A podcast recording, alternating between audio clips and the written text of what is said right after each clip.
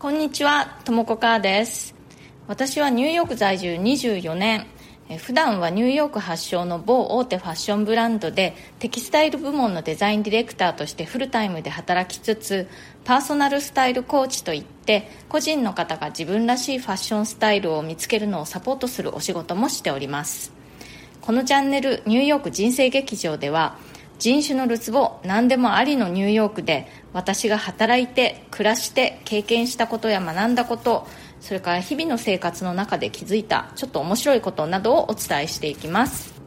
聞いた方にちょっと元気になってもらえたらいいなというそういう気持ちでやっております。それでは今日もよろしくお願いします。すみません。最近なんかちょっとお休み多かったですね。たまたまなんかいろんなことが重なりましてちょっとバタバタしておりました。楽しみにしててくださった方すいません。えっ、ー、と今日はですねとってもアメリカらしいことわざ The squeaky wheel gets the grease っていうことわざがあるんですけれどもそのことについてなんか結構ねちょっと考えることがあるのでそのお話をしたいと思います。えっとね、The squeaky wheel gets the grease ってどういう意味かというとそのキーキー音を立てる車輪はあの油をさしてもらえるっていうことでどういう意味かというとねこうわーわーってこう主張してあれ欲しいこれ欲しいってその目立つ人からあの先に利益を得るというかねちゃんとその油をさしてもらえると。黙っていても静かな車輪は油さしてもらえないっていうことなんですよ。このことわざがねすごくアメリカっぽいなといつも思うんですけれどもなんでこういう話したかというとあのやっぱり私会社で働いているのでその査定とかがあるんですよね。でそれでやっぱりこう部下たちがいるんですけれどもこう給料上げてくれとかあのいろいろそう主張してくるタイプの部下と、まあ、そうでもない人と、まあ、常にいろいろいるわけなんですけれどもでねもちろんねそのくれって言った人にみんなあげるっていう感じでそんな単純なものではないんですけれどももちろんねちゃんと仕事をした人あの主張しなくてもやっぱりそういうのはちゃんとみんな見てますからそういう人にちゃんと公平になるようにお給料のアップとかねそういうフィードバックをするようにはしているんですけれどもやっぱりなんだかんだ言ってね主張する人はやっぱりちょっとだけ得するなって思うんですよね。うん。例えば誰かを昇進させるとしますよね。でその時にもちろん昇進する時はそれだけお給料もアップするっていうのは決まってますしちゃんとねあの会社全体に基準があってそんな誰かだけあの大幅アップで誰かはそんなにアップしないとかそういうことはないんですよ。ちゃんと公平になるようにまあ、大体このぐらいの昇進だったらこのぐらいのアップとかそういうのは決まってるんですけれどもそこでやっぱりねこうあのもう一声みたいな感じで交渉してくる人っていうのはやっぱ必ずいるんですよね。でそういう時に結果としてやっぱりそこに会社は多少は応じるっていうことがほとんどなんですよね。まあ、その額とかはそんなに大幅なものではないかもしれないけれどもやっぱりそうやって主張したことで多少は得られるものがあると。やっぱりこうキーキーいう車輪にはね油を差しとけみたいな感じがやっぱりあると思うんですよ。でやっぱりそういうのがことわざとしてあるっていうところがなんかすごくアメリカっぽいなと思うんですよね。日本って結構逆パターンのあのことわざが多くないですか？まああの何記事も泣かずば打たれまいとかあとはあの出る杭は打たれるとかこうあんまりこう目立つことするなみたいな、うん、目立つことするのは良くないみたいなことわざが結構パッと思いつくんですけれどもアメリカでそういうのあるかな。ちょっとパッと思いつきませんね。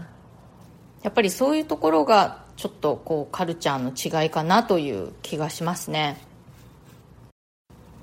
でアメリカ人ってなんとなくそういう主張をどんどん激しくする人たちっていうイメージがあるかもしれませんけれども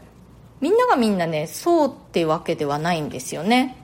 私も今までたくさんの人たちを採用してきたりねあとは部下の査定とか給与交渉とかそういうことはたくさん経験してきたわけなんですけれども、まあ、本当に人によるっていう感じですね。もうガンガンと強気で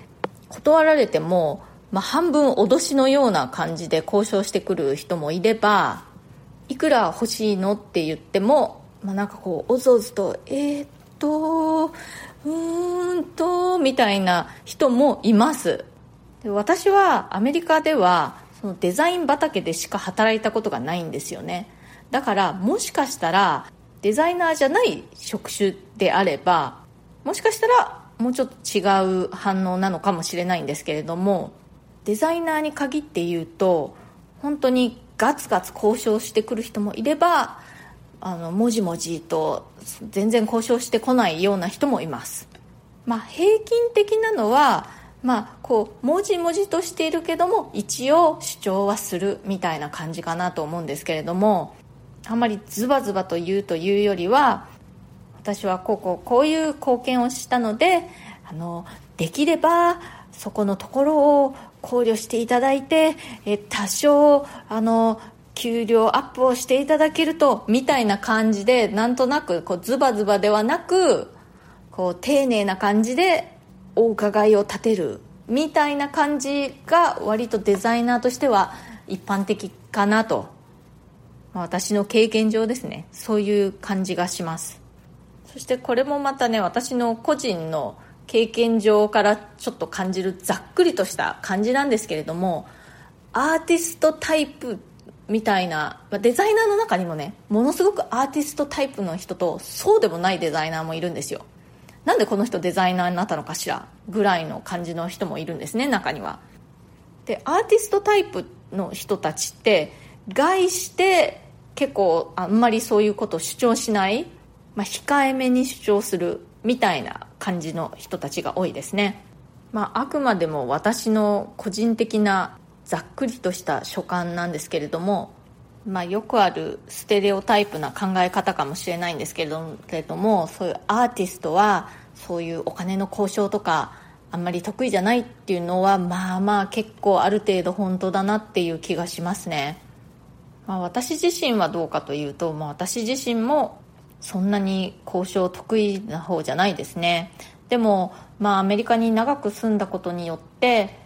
多少はねまあそう主張できるようになったとは思いますけれども、まあ、結構控えめに主張するっていう感じですかね。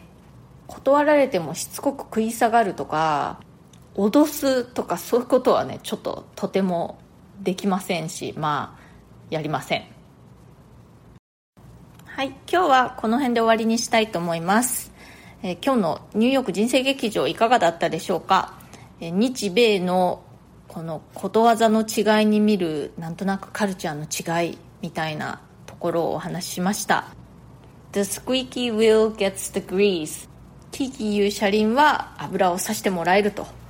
まあ言ったもん勝ち目立ったもん勝ち主張したもん勝ちみたいな感じですよね、まあ、それに比べて日本だと出る杭は打たれる記事も泣かれ泣かずば打たれまいみたいなね目立つのは良くないみたいなそういうことわざがパッと思い浮かびます。今日のお話が気に入っていただけたらそれから私の話をまた聞いてみてもいいかなと思ってくださったらぜひチャンネルのフォローもよろしくお願いします。それから質問やリクエストも受け付けていますので、えー、何かありましたら私のプロフィールのところに質問できるリンクを貼ってますので匿名でも大丈夫ですのでぜひ送ってください。ニューヨークのことやファッションのことデザインのこと海外で働くこと海外で暮らすことえ、それからキャリアチェンジのことなどですかね。私にお答えできそうなことであればこの放送を通じてできるだけお返事していきたいと思います。今日も最後まで聞いてくださってありがとうございました。それではまた次回。